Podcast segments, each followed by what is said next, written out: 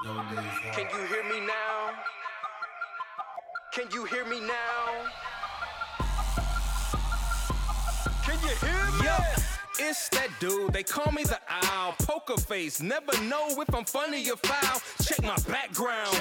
You can fingerprint me right now. Sticky fingers, I'm in onyx, I can slam it down. down. Well, I'm grown now, on my own now. Yeah, I was watching the throne, but now I'm on now. Created from dust, I need a clone now. I could do this in my sleep, I spit alone now. I got some... ואנחנו רצים פודקאסט המנגל, פרק 56, יזמות, מיתוג, שיווק ודיגיטל. תודה לכל מי שמצטרפת או מצטרף אלינו בארץ ובחו"ל, בהמון המון מדינות שאנחנו מגלים יום ליום שמאזינים לנו בהם. אני חגי גולדובסקי, איתי כמו תמיד יוס הגדול, הבלאגניסט. אה, מה קורה, פורקוש? מה שלומך? הכל טוב. טוב, אנחנו שוב מארחים, איזה כיף לנו, ויש לנו באולפן היום אורח מיוחד שהוא גם מכר טוב שלנו, אה, וגם בן אדם שיש לו באמת סיפור ו-value שאנחנו מאמינים שיכול מאוד מאוד לעזור למאזינים שלנו, דוקטור עודד קרבצ'יק, מה קורה? אהלן, ברוך השם. ברוך. הבא. ברוכים הנמצאים. כן, טוב, אז הבאנו אותך היום. את האמת, בוא ניתן איזשהו, בכל זאת צריך איזשהו רקע. אנחנו לא נוהגים לארח הרבה, אבל כשאנחנו מארחים, אז אנחנו, אתה יודע, קצת נכנסים למי הבן אדם שמולנו, ובוא תספר דקה על הרקע שלך ולמה אתה פה היום בכלל. לא יודע מאיפה להתחיל, מהסוף, מהסוף או מההתחלה. את הדברים הרלוונטיים, אתה יודע. הרלוונטיים, עיקר העיסוק שלי כן. ב-20 שנה האחרונות, ולא משנה באיזה תחומי תוכן, mm-hmm. זה בסוף סביב ה... מקסום ביצועים של בן אדם. בן אדם, היכולת של אנשים להביא את עצמם למיטב. אם זה בכובע היהודי, ואם זה בכובע המקצועי, ואם עסקי. זה בכובע העסקי, ואם זה בכובע של הספורט, ואם זה... כלומר, היכולת של בן אדם לבוא ולהגיד איך אני במיטב שלי בכל פעולה שאני עושה. בסוף זה משפיע על היכולת שלי להיות איש מכירות יותר טוב, להיות מנהל יותר טוב, להיות עובד יותר טוב, להיות יותר טוב. אז זהו. ככה אנחנו יודעים היום שאתה כבר גם פעיל לא רק בארץ, אלא גם בחו"ל. נכון, נכון? ברוך השם. אירופה בעיקר, כן, ו... וגם יש לך איזה לקוח, קליינט אחד, שהוא קצת, אה, קצת מאוד מפורסם, וזה עמרי כספי. גם נכון. אה, שמי שמקליט את השם עמרי כספי, עודד קרבצ'יק, איכשהו תמיד אה, מוצאים כתבות חוברות על שתיכם ביחד. בוא תספר על הקשר שלכם ביחד, ומה, איך אני אגדיר את זה נכון, יוס? בעצם, מה אתה עושה איתו כבר כמה שנים, וזה בעצם מביא אותנו באמת לתוך הפרק שלנו. תראה, את עמרי, תראו, את עמרי הכרתי אישית ב-2008, שהייתי מאמן מנטלי של נבחרת ישראל בכדורסל. Mm-hmm. כלומר, אז התעסקתי בתחום המנטלי גם אז, אימנתי את אה, אה, נבחרת ישראל בכדורסל בצד המנטלי, הכרתי את עמרי. זה היה השנה שהוא נכנס ל-NBA. שחקן ראשון בהיסטוריה, חשוב כן, להזכיר, הישראלי. נכון? כן, הישראלי הראשון, הוא בדיוק נכנס, ליוויתי אותו בכניסה, אחר כך נפרדו דרכנו, לפני שלוש וחצי שנים בערך הוא פנה אליי שוב, ומאז אנחנו הולכים יד ביד, גם בגולדן סטייט שהוא שיחק, גם בממפיס שהוא שיחק, עכשיו במכבי תל אביב. אז בוא נתחיל לתת ערך. אני איתך, אוקיי? אני איתך. בוא, בוא, בוא, אם אתה יכול להגדיר לי בתור בן אדם שבאמת מתעסק, אה, דרך אגב, גם בזוגיות. נכון. אה, התעסקת המון שנים, הייתה לך תוכנית uh, על זוגיות בטלוויזיה. נכון. כן. ומעניין אותי לדעת, מהניסיון שלך באמת עם, עם, עם בני אדם, מכל התחומים, מכל הסוגים. יש אפשרות לשים uh, איזושהי uh, הגדרה על ה... הבעיות או האתגרים שאתה אה, מרגיש היום שבני אנוש מתמודדים איתם יותר ויותר מאשר בעבר? אני חושב שהיום מתמודדים הרבה יותר מאשר בעבר, זה עם השפעות חיצוניות. כלומר, אנחנו, ככל שאנחנו מתקדמים, ככל שהמדיה מתקדמת, ככל שאנחנו יוצרים, נהיים יותר חשופים להמון המון המון דברים, ורוב הדברים שאנחנו חשופים אליהם הם לא בשליטתנו, ורוב הדברים שאנחנו חשופים אליהם ברוב המקרים הם גם מגמתיים, אם זה על ידי ערוצי שיווק, אם זה על ידי חדשות, גם חדשות זה מגמתי, גם פוליטיקה זה מגמתי, אז יש איזה מערך חיצוני מאוד מאוד גדול שרק הולך ומתרחב, שדי מנהל לנו את המוח. ואני חושב שזה, בתקופה של ההורים שלי זה היה הרבה יותר מצומצם. היה ערוץ 1 ו-2, עוד לפניהם לא היה בכלל טלוויזיה. כלומר, הכמות ההשפעה החיצונית, אם זה רעלים ואם זה ויטמינים, נקרא לזה בשני הצדדים, כי אין רק רע בטלוויזיה או במדיה, אוקיי? הם עושים השפעה מאוד מאוד גדולה על אנשים ומטים להם את היכולת אה, לנהל את עצמם.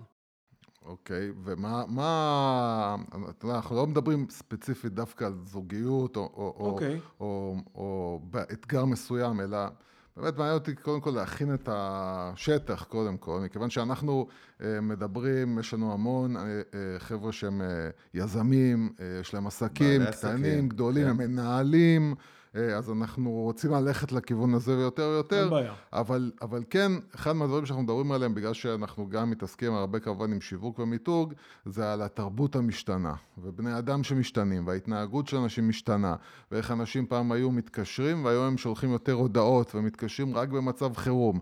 אז יש דברים שמשתנים, אה, אה, כשאני אומר בתרבות האנושית, זה בהתנהגות האנושית, שאתה יכול לשים עליהם אצבע ולהגיד, אוקיי, אנחנו, אנחנו, או אתה, במיוחד כבן אדם שמטפל באנשים, אה, מבין שההסתכלות שלך והכלים שלך צריכים להשתנות, כי אנשים משתנים לכיוון X.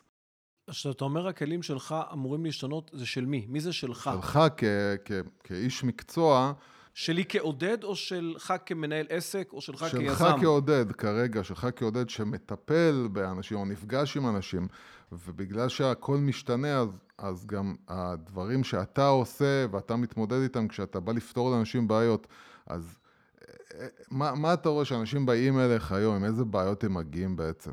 תראה, יותר ויותר בעיות של תלות, יותר ויותר בעיות של קורבנות. פעם היה בן אדם קורבן חלקית, היום בן אדם קורבן מלא. כלומר, כמות ההאשמה של גורמים חיצוניים, ככל שיש יותר גורמים חיצוניים מעורבים בחיים שלך, כן. וככל שאתה יותר חשוף למדיה, ואם זה דרך הסלולרי ודרך המחשב, זה לא משנה, הסלולרי זה מילה, דרך, דרך המחשב הזה שנראה כמו טלפון, או כן. טלפון, לא משנה, הרעיון הוא שאתה יותר ויותר מאבד שליטה על החיים שלך. אז אם אני מסתכל כאיש שעובד עם אנשים, אז אני משתמש בכלים האלה.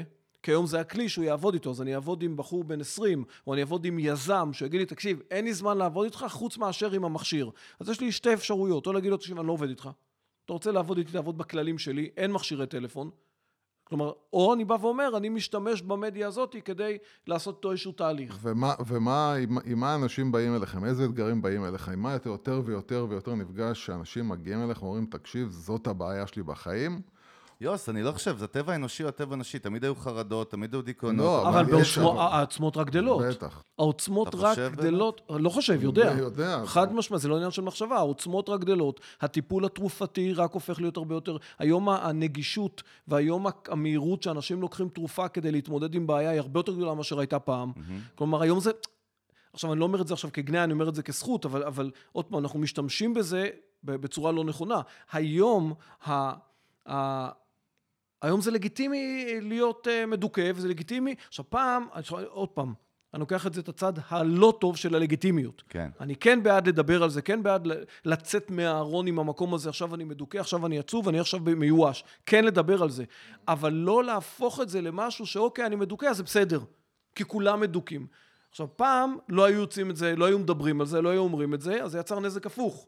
אבל המקום הזה שזה בסדר, זה נורמלי, כולם ככה, כולם עם ריטלין, כולם...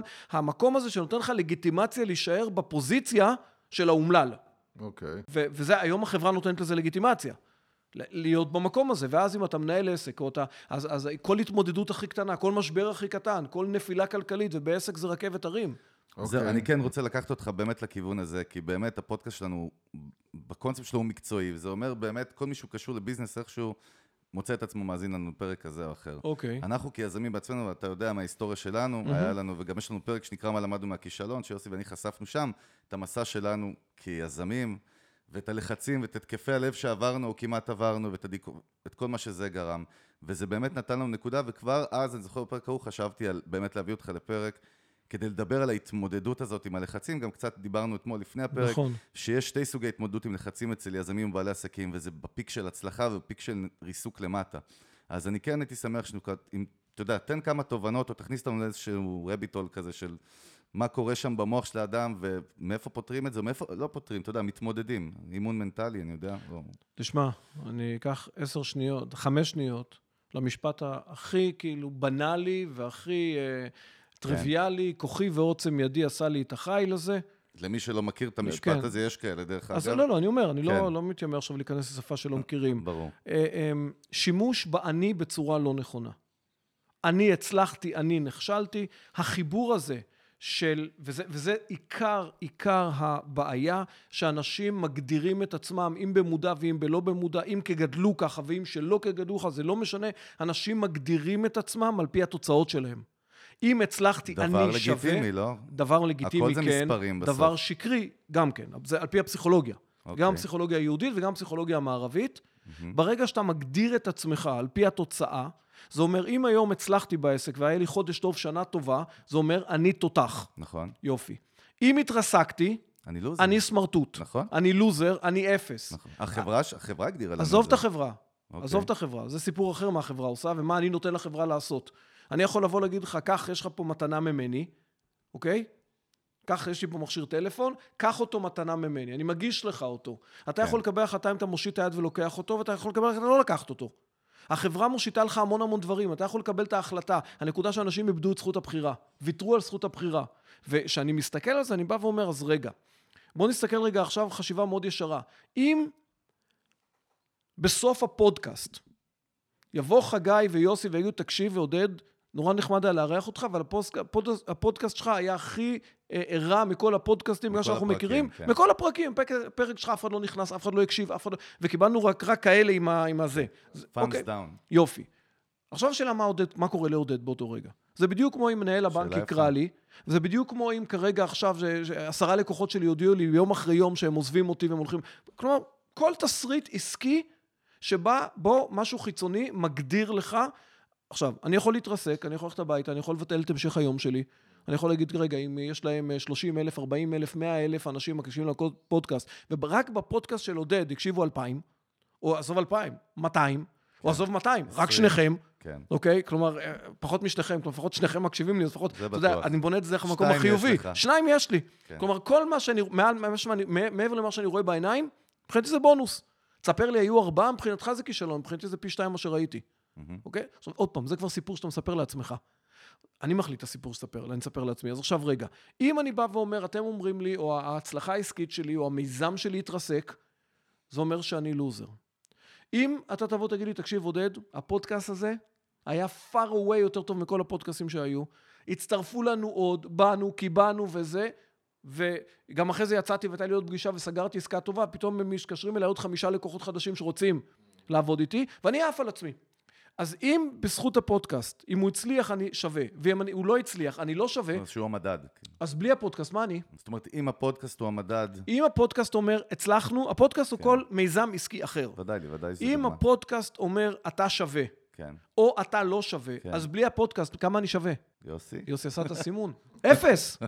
עכשיו, בן אדם שהסתובב במציאות, בתודע, בתודעת נפש, בתודעה פנימית שלו, שגם אם הוא לא מודע אליה, אבל ככה הוא מגדיר את עצמו, הצלחתי, אני שווה, לא הצלחתי, אני לא שווה, אז בלי הפעולה החיצונית, אני אפס.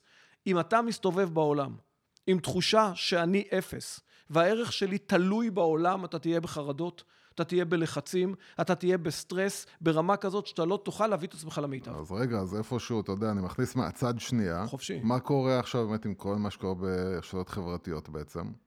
זה... אסון. זה בדיוק זה. אסון.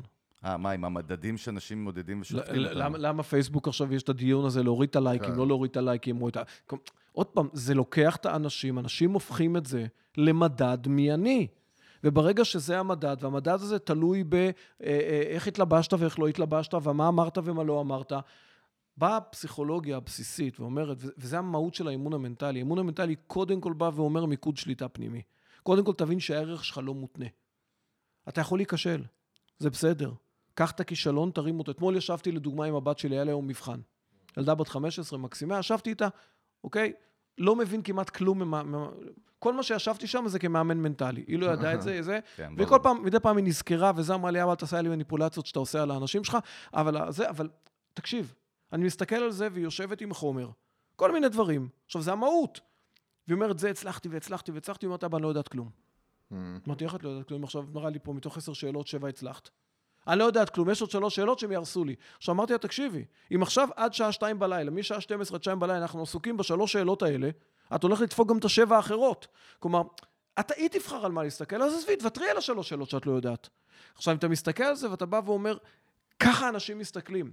אם אתה מסתכל היום על החדשות, ואנחנו מבינים שהמוח של האדם, וזה דבר נורא נורא חשוב להבין, כי ברגע שאתה מבין את זה ומתחיל לתפעל את המוח בצורה הזאת, המוח של האדם לא יודע להבדיל בין אמת לשקר, אוקיי? אין לו מושג של אמת ושקר. למוח יש אמת אחת, אתה יודע מה האמת? האמת של המוח, אדון חגי, אומרת, הסיפור שאתה מספר למוח כפול מספר החזרות שאתה חוזר על הסיפוי, על הסיפור. איבדתי אותך אחרי שתי מילים. הסיפור שאתה מספר כן. למוח, אני לא אצליח. מהמם. זה הסיפור. כן. אי אפשר. I'm a loser. אי אפשר. אז בוא, אז בוא אני אספר לך משהו. אני כן רוצה להכניס אותך, הרי יש פה סיפורים אמיתיים. העניין בעולם העסקי, שגם אתה נמצא פה גם כיזם, בסופו של דבר אתה יזם, אתה בעל עסק. נכון. אתה עובד עם יזמים ובעלי עסקים. אנחנו יזמים, אנחנו בעלי עסקים. ואני יודע דבר אחד, הכל נחמד בביזנס, והכל מגניב, והכל... אה, זאת אומרת, אפשר לתקוף את זה מהמון כיוונים רגשיים, אבל בסוף יש אקסל של מספרים. נכון. שאם אתה במינוס, אה, אתה, אתה מפסיד, מפס... לא לוזר, מפסיד כפשוטו, אתה מפסיד בעסק. נכון.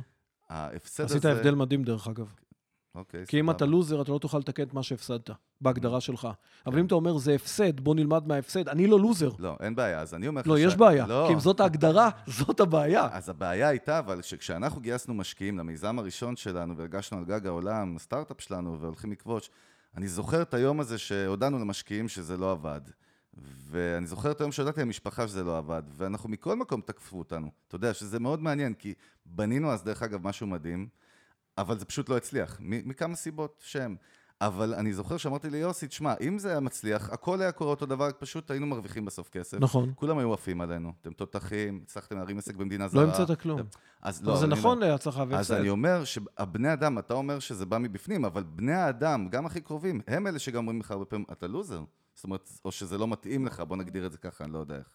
אז זה לא מתאים לך, זה אחד. לוזר זה שתיים. אם אני מלמד את עצמי את האמירה השקרית, אני לוזר, לוזר הייתי אומר לך, אם אתה מסתכל עליי גם, אבל זה גם לא נכון, אם בכלל לא היית יוצא למיזם שאתה מאמין בו. שבדקת אותו, הסתכלת, עשית את השיקול. תראה, אם אתה יוצא למיזם בצורה לא מקצועית וסתם עף על עצמך ואנחנו תותחים לא, וזה, זה ודאי. אבל אם עשית את הניתוחי שוק והגעתם להחלטה שזה נכון, ואני משוכנע, בזמנו, כן. משוכנע שלקחתם בחשבון גם שיש סיכון. חד אין, מ- אין יזם... חד משמעית. יותר מזה, אין משקיע שלא מודע לכך שהכסף שלו יכול להישרף. נכון, נכון. עכשיו, גם אין מישהו... הון סיכון. נכון, וגם, וגם אין מישהו שלא מתבאס שהכסף שלו נשרף. אחרת, כולנו כל זה היינו מיליארדרים. עם כל זה שהוא יודע שזה יכול לקרות. חד משמעית. בסדר? אה, אה, ואני מסתכל, ואני בא ואומר, אז אמרו לך שאתה לוזר. אז מה? מי אמר לך שאתה לוזר? וכאן אני רוצה לשאול את השאלה הגדולה, שהיא הבעיה של, אני חושב, רוב האנשים. שאני מכיר, איך אתה מסוגל להגיע למצב שבו אתה אומר, לא מעניין אותי מה אומרים לי, מה חושבים עליי, מה זה... אתה יודע, אני, אני, אני פה, אני אגיד, דרך אני אגב, קצת... אתה, יש לך את זה קצת. אני, יש לי את זה באופן אני למדתי את זה טבעי. ממנו. אוקיי. אני באופן טבעי, באמת, אבל עדיין הוא מרגיז אותך. ובגלל, וגם בגלל זה, דרך אגב, בגלל זה, זה לא ה prototype עניין אותי. האשכנזי הקלאסי שיודע לסנן את הרגש ולהתעסק עם השכל. אבל, אבל. רוב, אבל רוב האנשים לא לא, שם. לא כאלה. שם, נכון. כאילו, זה משהו שאפשר לפתח. חד משמעי. חד משמעי. בוא תנסה להסביר לי איך. תשמע, כמו כל תכונה, יש אנשים שהתכונה אצלם יותר דומיננטית ויש פחות דומיננטית. אבל אין תכונה שאי אפשר לפתח. אתה, אתה, אם אתה שמאלי ואתה כותב ביד ימין, אם אתה ימני ואתה כותב ביד שמאל, סביר שבשמאל הכתיבה תהיה לא ברורה. אבל אין ספק שאם תתאמן ותתאמן ותתאמן, היא תלך ותשתפר ביחס לאיך שהיא הייתה בהתחלה. ביחס ליד החזקה, היא תמיד תהיה יותר חלשה. למעט אם אתה תוריד את היד החזקה, ואז שרק עם היד החלשה אז אין לה תחרות כבר. בסדר? עכשיו, הרעיון הוא ככה לגבי כל תכונה אנושית.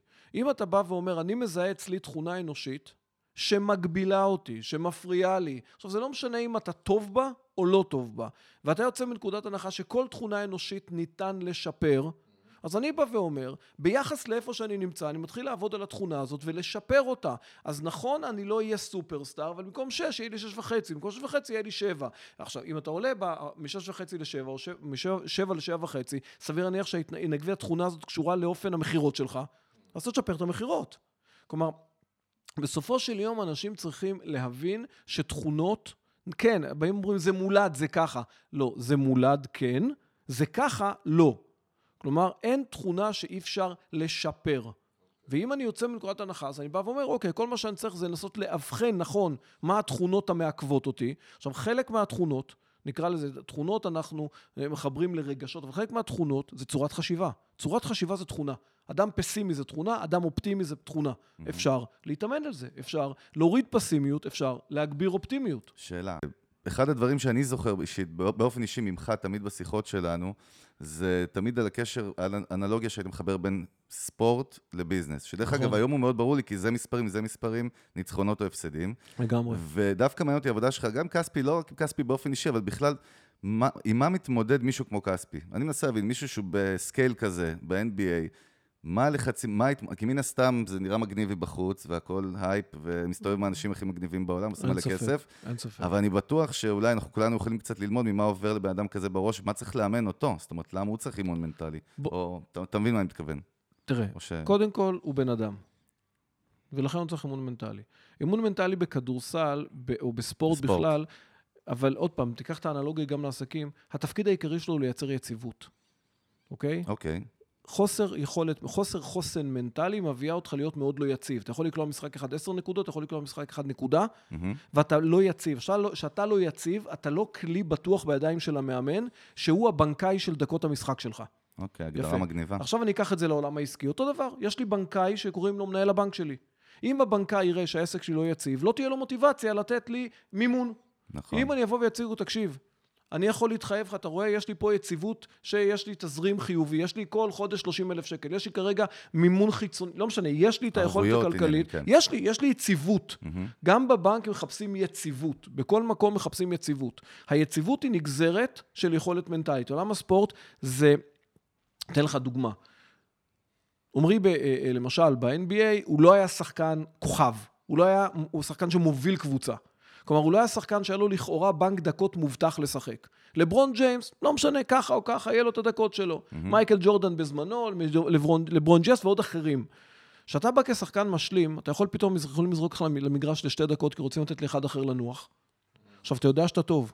אתה יודע שבכל רגע נתון תלך לאירופה או למכבי, תשחק 40 דקות. ותהיה המלך. ותהיה המלך. כן. והעיתונות לא תרד ממך, ואתה תלך ברחוב וכולם יבקשו חתימה. שהוא הולך בניו יורק, לא בטוח שמבקשים חתימה. וואלה. זה טוב ולא טוב, דרך אגב. עכשיו, ואז אתה מגיע לדקה הזאתי, שאתה בא ואומר, הדקה הזאתי, אם אני אקום מהספסל, איך אמר לי אתמול שחקן, שחקן שאני גם מלווה אותו, כן. על, על עמרי אני מדבר, כי עמרי יצא עם זה. Mm-hmm.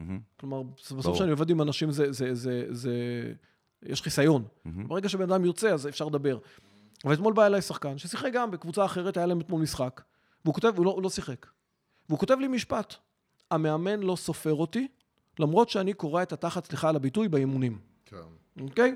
אמרתי לו, תקשיב, הוא כתב לי את זה בסוף המשחק, אמרתי לו, תקשיב, כמה זמן אתה מספר לעצמך את השקר הזה? הוא אומר, הוא... איזה אני, שקר? בסדר. המאמן לא סופר אותי. אה, חשבתי על זה שהוא קורא את עצמו מספיק לא, חזק באימונים. לא, אתה קורא את עצמו מספיק, בסדר, זה אתה, נגיד אתה מודד ביחס לעצמך. כן. המאמן לא סופר שלך זה פרשנות. זה שהוא בחר לא לתת לך לשחק, מי יודע מה השיקולים שלו? אתה לא יודע. דיברת איתו? הוא אומר לי, לא הספקתי. אמרתי, אז איך אתה קובע כבר למה הוא נותן לך לשחק כי הוא לא סופר אותך? עכשיו, אמרתי לו, אם אתה תמשיך לספר לעצמך את הסיפור, הוא לא סופר אותי למרות המאמץ, הוא לא סופר אותי למרות המאמץ, תרצה לא או לא תרצה, לא, תרצה או לא תרצה, אתה תפסיק להתאמץ. אוקיי, מעניין. ואם אתה תפסיק להתאמץ, אז יהיה לו סיבה לא לספור אותך. אתה מוותר, בקיצור, מתחיל לוותר. כן. עכשיו, על מה אתה מפיל את הוויתור? עליו. עכשיו, אם אתה לוקח את זה כך לעומרי לצורך העניין, יש לו עכשיו, המאמן, המאמן מעלה אותו לשתי דקות. איך אתה מביא אותו ביכולת מנטלית? הרי הכל, הכל, הכל מנוהל על ידי המוח שלנו. מה לעשות? המוח מייצר את האנרגיה, המוח מייצר את ההרגשה, המוח, זה, זה בית חרושת. איך אתה מגיע לזה שיש לך עכשיו שתי דקות לשחק? שתי דקות, זה מה שיש לך. זה כמו איש מכירות, יש לך עכשיו דקה לעמוד מול לקוח. דקה. אומר לך מישהו, אתה תרגול את המעלית, יש לך עכשיו דקה לעלות כן, במעלית. כן, one pitch uh, sentence. איך אתה בדקה הזאת מביא את חגי במיטב? איך אתה בדקה הזאת מביא את עמרי, שהדקה הזאת תגרום למאמן לא לרצות להוציא אותו. המאמן יכול להחליט מראש, אני מכניס אותו לשתי דקות, אבל בשתי דקות האלה פתאום הוא עושה איזה סוויץ', פתאום הוא עושה איזה משהו. Mm-hmm. דרך אגב, זה עוד יותר קשה מלברון ג'יימס, מצד אחד, כי יש לו רק שתי דקות להוכיח את עצמו. אין שום בעיה. איך אתה מביא את עצמך לזה שאתה לא צריך בתוך השתי דקות דקה רק להיכנס לעניינים?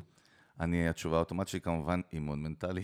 זה גם התשובה שלי. כן, ברור. התשובה שלי זה אימון מקצועי. כן. זה אימון כן. של להתמקצע במקצוע שלך. לא, חלק לא. מההתמקצעות במקצוע, מקצוע, מקצוע בגדול, אפרופו, ה-NBA השנה, mm-hmm. בעונה הנוכחית, פעם ראשונה בהיסטוריה, mm-hmm. הכניס חובה על כל קבוצה להחזיק בשכר מאמן מנטלי. באמת? כן.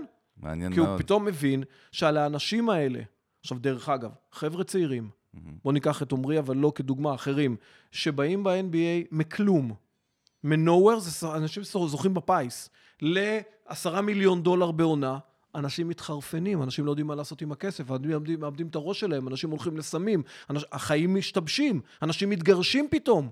לפני רגע היית צריך את אשתך בשביל שתקבל אותך בבית, שמישהו ידבר איתך, פתאום אתה מסתובב עם כל מיני אה, מיליוני דולרים בכיסים, ולא צריך את האישה. מה שאתה אומר קורה, אבל לכל מי שהוא סופרסטאר, אתה יודע, גם למוזיקאים, אתה יודע, לסלבס בכלל, זה איזושהי... טוב, הם סלבס, כל מי שלא. לוקח בחשבון את האופציה שגם אפשר ליפול. אוקיי. זאת אומרת, אתה אומר זה קשור לבן אדם יותר, ולא... זה קשור להבנה. כן. זה קשור להבנה של המציאות. יש גם את המחקר הזה, משהו על הפיס, לא? שרוב זוכי הלוטו מפסידים אותו. יש... עובדתית. כן, עובד... לא רק מפסידים, יורדים הרבה יותר נמוך. זה קטע. אבל, אה, נכון, עכשיו, אנחנו יושבים פה ואומר, תן לי, תן תן לי עכשיו 30 מיליון, אני אראה לך איך אני לא מפסיד אותם. נכון. בסדר. עוד פעם, לאלף אלפי הבדלים. אותם אנשים שיושבים אה, ומעשנים, אה, או לא מעשנים, שותים כוסית. ולא, ויש כאלה שבא ואומר, זה אני, אני. הוא הראשון, לא אתה, הוא הראשון, יושבים פעם ראשונה, הוא מסיים חבר'ה, שותה כוסית. לוקח את הכוסית הראשונה, אומרים לו, תקשיב, תן שוט. נתן שוט הקטן, הוא אומר, וואלה, זה לא מזיז לי. אין בעיה, ניתן עוד אחד, גם לא מזיז לי. הוא לא יודע מתי תהיה הנקודה שזה יזיז לו. והנקודה הזאת היא נקודת האל-חזור לא פעם. נקודת התפר הזאת שזה אתה עובר. לא, יודע, אתה לא יודע לנהל אותה. זה מעניין. יכול להיות לא, לא, לא, לא, לא, לא, בום, כן. עכשיו, אוקיי. כל, עכשיו, זה לא, יש, לא, אצל חלק מהאנשים יש יש, גם. תהליך, אצל חלק מהאנשים יש תהליך גרפי. שאתה רואה שאתה פתאום אני מתחיל להרגיש מטושטש, אני מבין שקורה לי משהו, אבל יש אנשים שזה קורה להם בשנייה.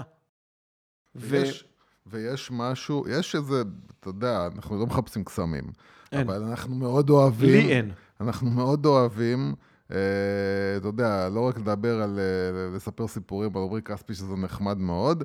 לא, כדוגמה. ש... רוצים שאנשים כאילו באמת עכשיו ילמדו משהו. יש חיה כזאת, יש דבר כזה, שבן אדם עכשיו, ולא, לצורך העניין עכשיו, לא משנה, זה יכול להיות בעסק, זה יכול להיות בחיים האישיים שלו, זה, הוא מקבל את המכה אותי, הבום הזה פתאום, של איזשהו אה, אירוע שמשבש לו את הכל. זה יכול להיות בעסק שפתאום נפל לך לקוח חשוב, זה יכול להיות בבית שפתאום...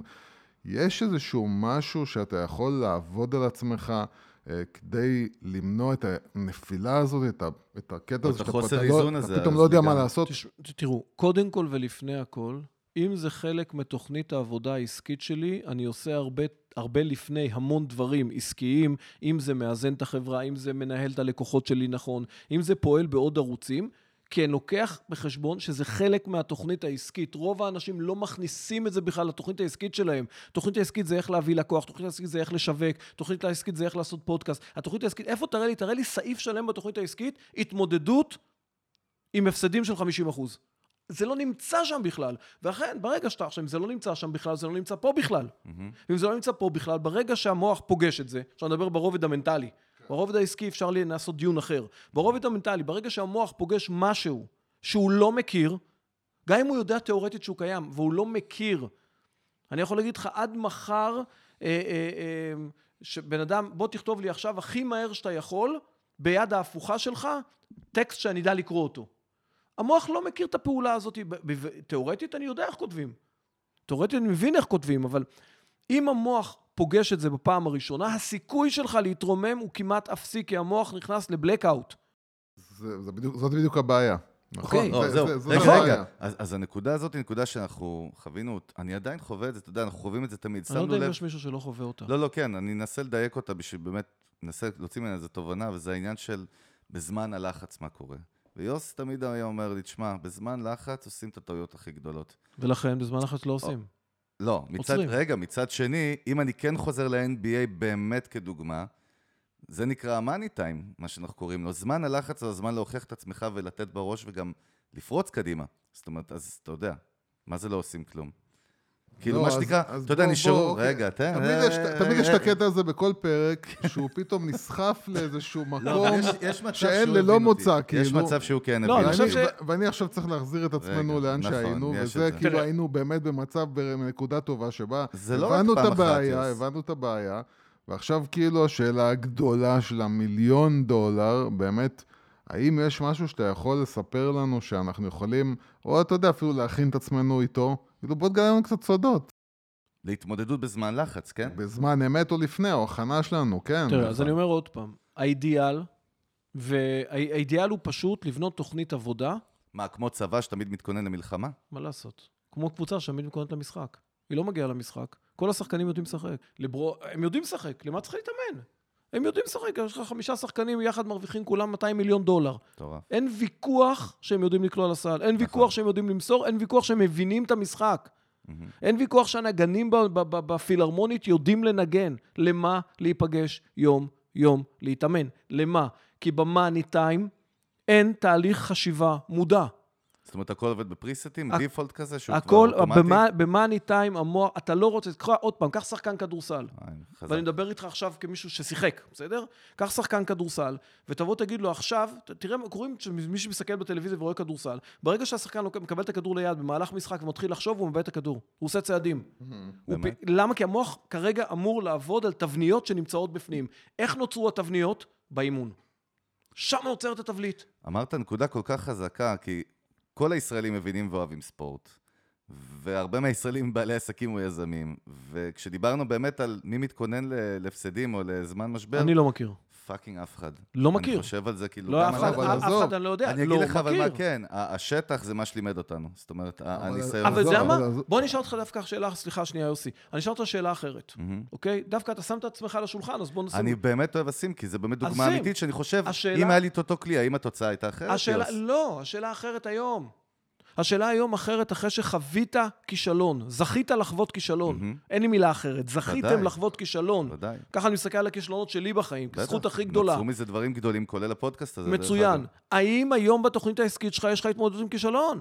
כי אם לא, אז לא עשית כלום, בכישלון הבא אתה תיפול על הפנים יותר חזק. תראה, אני חושב שלנו, באופן אישי, יש לנו איזשהו משהו שאנחנו מודעים אליו כשאנחנו ניגשים אתה לדברים מתאמן, כחלק. אתה מתאמן על אני זה? לא יודע מה זה זהו, מתאמן. אז זה בדיוק, אז אנחנו אני כאילו... יודע, יוסי הוא מאוד פרקטי. מה זה מתאמן? אוקיי, מה זה מתאמן? אני אגיד איך לך מה- אני זה? אגיד לך מה זה מתאמן. כן. לדוגמה, עכשיו, האימון, אני עכשיו, הוא הוא פחות מנטלי, הוא יותר פרקטי. פרקטי אה, מעשי, לא לא חשיבתי, כי חשיבתי זה זה תהליך על ידו. אוקיי? כן. אני אתן לך דוגמה מאוד פשוטה. אתה בא ואומר, נגיד אנחנו באים, הגענו להחלטה עסקית או הבנה עסקית, שהתקציב העסקי שלנו הוא ח- אה, אה, 20 אלף שקל בחודש, בסדר? 200 אלף שקל בחודש, 2 מיליון, כל אחד שיעשה את המכפלה שלו. כן. זה התקציב העסקי שלנו, זה התזרים שלנו, לא תקציב העסקי, התזרים שלנו, אוקיי? במשבר כלכלי גדול, יום בהיר אחד אתה תתעורר ולא יהיה לך את התקציב הזה. לא יהיה לך כסף למלא דלק אין באוטו. תזרים, נכון? יופי. האם אתה כל חודשיים, שלושה, ארבעה, עוצר את התזרים של החברה, שם את הכסף בצד ומתנהל עכשיו בלי תזרים? לא. תבדוק. אז רגע, אז אני רוצה להבין את הרעיון. הרעיון הוא עכשיו... זה באמת- רעיון אחד. יש דרך אגב, כן, זה- כן, אנחנו- זה רעיון מאוד נשמע- בסיסי, זה אנחנו היופי. נשמע כמה שיותר רעיונות, זה בדיוק אוקיי. המטרה שלי. אבל הרעיון שלך, ואני אנסה להרחיב אותו בכלל לכל מיני דברים אה, בחיים, זה בעצם לא לחשוב על הסיטואציה, אלא להרגיש את הסיטואציה. גם וגם. גם וגם. קודם כל, ברגע שאתה מכין את הסיטואציה, ואז מישהו יבוא ויגיד לי, איזה חוכמולוג כזה, אה, זה לא חוכמה, אתה מתכונן לזה. נכון, נכון. כל ספורטאי בעולם מתכונן שנה שלמה בשביל ריצת 100 מטר של תשע שניות. חזק. כל הקריירה שלך אתה רץ בשביל תשע שניות, שאתה יכול בשנייה הראשונה, שאתה יוצא מהמסלול לסובב את הקרסול, ונגמר לך הסיפור. בסדר? כלומר, אם אנחנו מבינים, ובאמת לקחת את האנלוגיה, ולמה אני אוהב את, את, את העולם הספורט? כי בעולם הספורט אפשר להסתכל ולהתבונן על ה top העולמי, ולבחון איך הם מתנהגים. גם כלכלית. סטטיסטית. עובדתית, הם כן. מתנהלים אותו דבר. עכשיו, כשאני בא ואומר, אוקיי, יש לי תזרים, חברה, יש לי תזרים חברה, יש לי תקציב של 30 אלף שקל בחודש. חודש בחודשו. בוא אני רוצה לנסות להכניס לתזרים שלי, כל חודש שלישי להוריד אותו ל-15 אלף. אי אפשר להסתדר. מה אתה אומר? אתה תראה שאתה תתרגל ואתה תסתדר, פתאום אתה תתנהל אחרת. ואז יום בהיר אחד, אם חס ושלום אתה תגיע למצב שאתה צריך להסתדר עם חצ- 50% מהתקציב שלך, וואלה, אני יודע איך. זאת אומרת, מה שאתה אומר זה לייצר לעצמי את הפיקים. כן, לנהל את המשבר. לנהל את המשבר המדומה, פייק ניוז, פייק משבר, תנהל אותו, תכניס אותו לשגרת החיים שלך, מלחמה, מה? ואז יום אחד שהוא יגיע, הוא... גם אם, עוד פעם, נגיד ירד מ-30 אלף ל-0, בסדר? אבל אתה מאומן על 15, אז מבחינתך המשבר הוא 50% בעוצמה שלו. כי אתה מאומן כבר איך עובדים ב-15. עכשיו, מעניין אותי, אתה דיברת על כסף, אבל יש דרך לעשות את זה גם בחיים, אה, נגיד סתם... פעם, פעם. בחודש לעשות- לייצר משבר עם האישה. זהו, כן, מה אתה רוצה, מכות? אני יכול להגיד לך. אנחנו מייצרים הרבה כאלה, יש לנו הרבה הרבה תרגולות, כן. יופי. אז קודם כל, מה שיפה בחיים, זה שהחיים, אם אנחנו מסתכלים עליהם, הם מורכבים מהרבה מאוד סיטואציות קטנות, משבריות כאלה, כן? לפעמים יש אחת הגרף גדולה. הוא לא פלט, מה שנקרא. הוא לא פלט. אם הוא כן, פלט, כמו בית חולים, אתה מת. נכון. אבל, אה, וטוב שהוא לא פלט. הבעיה שרוב האנשים לא מתייחסים ללא פלט הזה. אנשים מתייחסים אליו כפלט. רוב האנשים לא מתייחסים לכאב שיניים קטן. רוב האנשים לא מתייחסים גם לשיניים, כאב שיניים בינוני. רוב האנשים שמתחיל לכאוב להם ייקחו כדור ולא ילכו לרופא לבדוק למה כואב להם. ואז יום בהיר אחד, בזמן הכי לא נוח להם, בזמן הכי לא מדויק להם, שאין רופא, והרופא בדיוק בזמן הזה כרגע בשייט על גונדולה, אוקיי? אתה מתפוצץ לך המוח. ואז אתה תלך לאורתופד שיטפל לך בשן, לא מעניין אותך. אתה בא ואומר, איך הייתי יכול להימנע מזה? תיזכר שזה התחיל. תיזכר שזה התחיל ואתה בחרת לוותר על זה. חזק. עכשיו, כשאני מסתכל ובא ואומר, בוא נסתכל על זוגיות, זה לא משנה, הורות, כל תחום בחיים. אם אני מבין שאני, למשל, מזהה שהמשברים הגדולים ביותר שלי עם אשתי, זה כאשר אני לא מסוגל לשתוק כאשר אני מרגיש שהיא פוגעת לי בכבוד. סתם. שני דברים מאוד בעייתיים, היא לא יכולה לפגוע לך בכבוד, זה דיון כבר מנטלי, אוקיי? וכשאתה נפגע, למה אתה נפגע? כי זה גם דיון מנטלי. אבל אם אתה מבין שזאת הבעיה, אתה מזהה עם עצמך, שם זה מתפוצץ. שהיא נוגעת לי באיזה נקודה, אז אתה בא ואומר, מצוין. האם יש נקודות שהיא נוגעת בך במהלך היום? לפני... הרי רוב האנשים, רוב המשברים, זה לא משברים קרייסס. קרייסס לא קוראים לנו כל יומיים. קרייסס קוראים פעם ב- אם בכלל, אבל... יש רוב... גלים קטנים. יש גלים קטנים. כן. האם אני מסתכל על הגל הזה, ואני בא ואומר, אם לי יש בעיה לענות, אם לי בא ואומר, אני מזהה שיש פעמים שאני לא שולט על הפה שלי, בסדר? האם אני עכשיו בא ואומר, אני אחת לשבוע, בוחר יום בשבוע, לא משנה איזה יום. בחרת יום, אתה יכול לבחור את יום ראשון שהוא יחסית קל, או את יום שישי, ערב שבת, שהוא בדרך כלל קשה לאנשים שהם שומרי שבת, כי זה יום מאוד לחוץ. במיוחד ששבת נכנסת עכשיו ב-4 ו-20, עושה את זה יותר בלאגן, אבל לא נכון, מה ההבדל? כאילו, אתה חושב, אם אתה חושב מה ההבדל, אם השבת נכנסת ב-6, סתם דוגמה, השבת אני נותן, אנחנו נמתח את התחנות שלנו עד דקה לשש. תמיד. אם השבת נכנס בארבע, נמתח עד ארבע. וגם כשמתכוננים לאירוע לצאת, בדיוק כמו שקרה לי אתמול, אז... עד הדקה, עד הדקה האחרונה. נכון. עכשיו, אתה בא ואומר, רגע, אני לוקח לעצמי יום בשבוע, יום בשבוע, אני בכלל לא מעדכן את אשתי, שאני תענית שתיקה לכל הטענות שלה. לא מדבר. איך אתה תתמודד? לא יודע, תקנה שק אגרוף אחרי שהיא גמרה לדבר איתך, תדפוק את הראש בקיר. אתה לא מדבר. אתה לא מדבר. יום בשבוע אתה לומד לא לדבר. הכלי, המוח מתחיל לתרגל שיש לך כלי שיודע לשלוט, סתום את הפה, לשלוט. ואז במאני טיים, פתאום המוח ישלוף את היכולת הזאת. כי זה תהיה אצלו אחת מברירות המחדל שאתה... בדיפולטס, כן. כן. אין לו את זה בדיפולטס. מה זה משבר? משבר זה רגע נתון בחיים שבו אין לי פתרון. אוקיי, okay, כי אתה מזכיר לי עכשיו הרבה מקרים של אנשים, אני אוהב לקרוא על עולם העסקים גם בחו"ל, באופן, באופן אישי. Mm-hmm. והרבה פעמים אתה רואה את סיפורי ההתאבדויות, ההתאבדויות בניו יורק, שזה נפוץ... אתה אוהב את האקסטרים, אה? כן, לא, לא אני באופן אישי. רגע, אבל הרבה פעמים, באמת, זה, זה, ידוע... זה כמו ששאל אותי עוד רגע, איך אתה מאמן מנטלי מישהו שהתאבד? אוקיי. זה, זה הולך לשם. אני מגיע לשם. Okay. אוקיי. אבל באמת יש קטע, וזה ידוע, בניו יורק, בבורסה, בבורסה האמיתית של המניות, היו הרבה מקרים של התאבדויות, ודווקא שם, שאני חושב שזה גם מקום שהוא המון של פיקים, אה, ויש המון אנשים שהתאבדו בעסקים, גם בארץ, היה אחד הקבלנים הגדולים, אני זוכר בשנות ה-80, שהיה לו משבר גדול והוא התאבד. אה, אנשים מגיעים, אני בכוונה נותן דוגמה קיצונית של להתאבד במשבר כלכלי. ממה ש, שאני רציתי לשאול, זה מהניסיון שלך עם מנהלים, אתה רואה איזשהו הבדל באופי או בטייפקאסט של אנשים בין אלה שהם כן יודעים להתמודד עם זה, בין אלה שלא? או ש... אתה יודע, אם הוא היה לוקח כדור נכון, ציפרלקס, הוא היה מאזן את עצמו. קודם כל, אני רוצה להוציא כן. מהשיח, לא מהשידור, מהשיח. Mm-hmm. הנושא של התאבדויות זה מקרה קיצון שאנחנו לא יודעים על מה הם יושבים, ויכול להיות שהמשבר לחץ על נקודה אחרת, אוקיי? Okay. אוקיי? Okay? כלומר, זה לא שאתה בא ואומר, פה, כל שבוע קופצים לי שלושה מהחלון. Mm-hmm. אז אתה בא ואומר, תקשיב, זה כבר משהו אחר. יש תופעה. אוקיי? Okay? כן. והמצב הכלכלי ככה, והמצב הכלכלי אחרת. הנושא של התאבדויות זה מערך רגשי, נפשי מאוד מורכב. שיכול להיות שהמשבר, שהיה אותו משבר בדיוק, היה קורה אצל מיליון אנשים, שהם יותר יציבים נפשית במקור, כן. יכול להיות שהם היו נשברים, יכול להיות שהם היו צריכים כדורים, אבל הם לא היו קופצים. טוב, זה יכול להיות באמת, אז, מגיע עד הילדות, כמו לא, שאתה אומר, לא, באלף לא, סיטואציות. אז אני אומר, אני לא יודע על מה, משבר, בן אדם שמתאבד ברוב המקרים, יש לו איזושהי היסטוריה נפשית בעייתית, שהמשבר הוא עמד על החלון והמשבר רק דחף אותו החוצה. הוא כבר היה שם, הוא כבר עמד על החלון, הוא כבר שקל את האופציה 200 פעם, mm-hmm. ועכשיו לכאורה. ואני כן. לא רוצה, אתה יודע, חייהם של אדם. עכשיו, אסור להכניס את זה לדעתי המקצועית mm-hmm. כמשהו שהוא אופציה.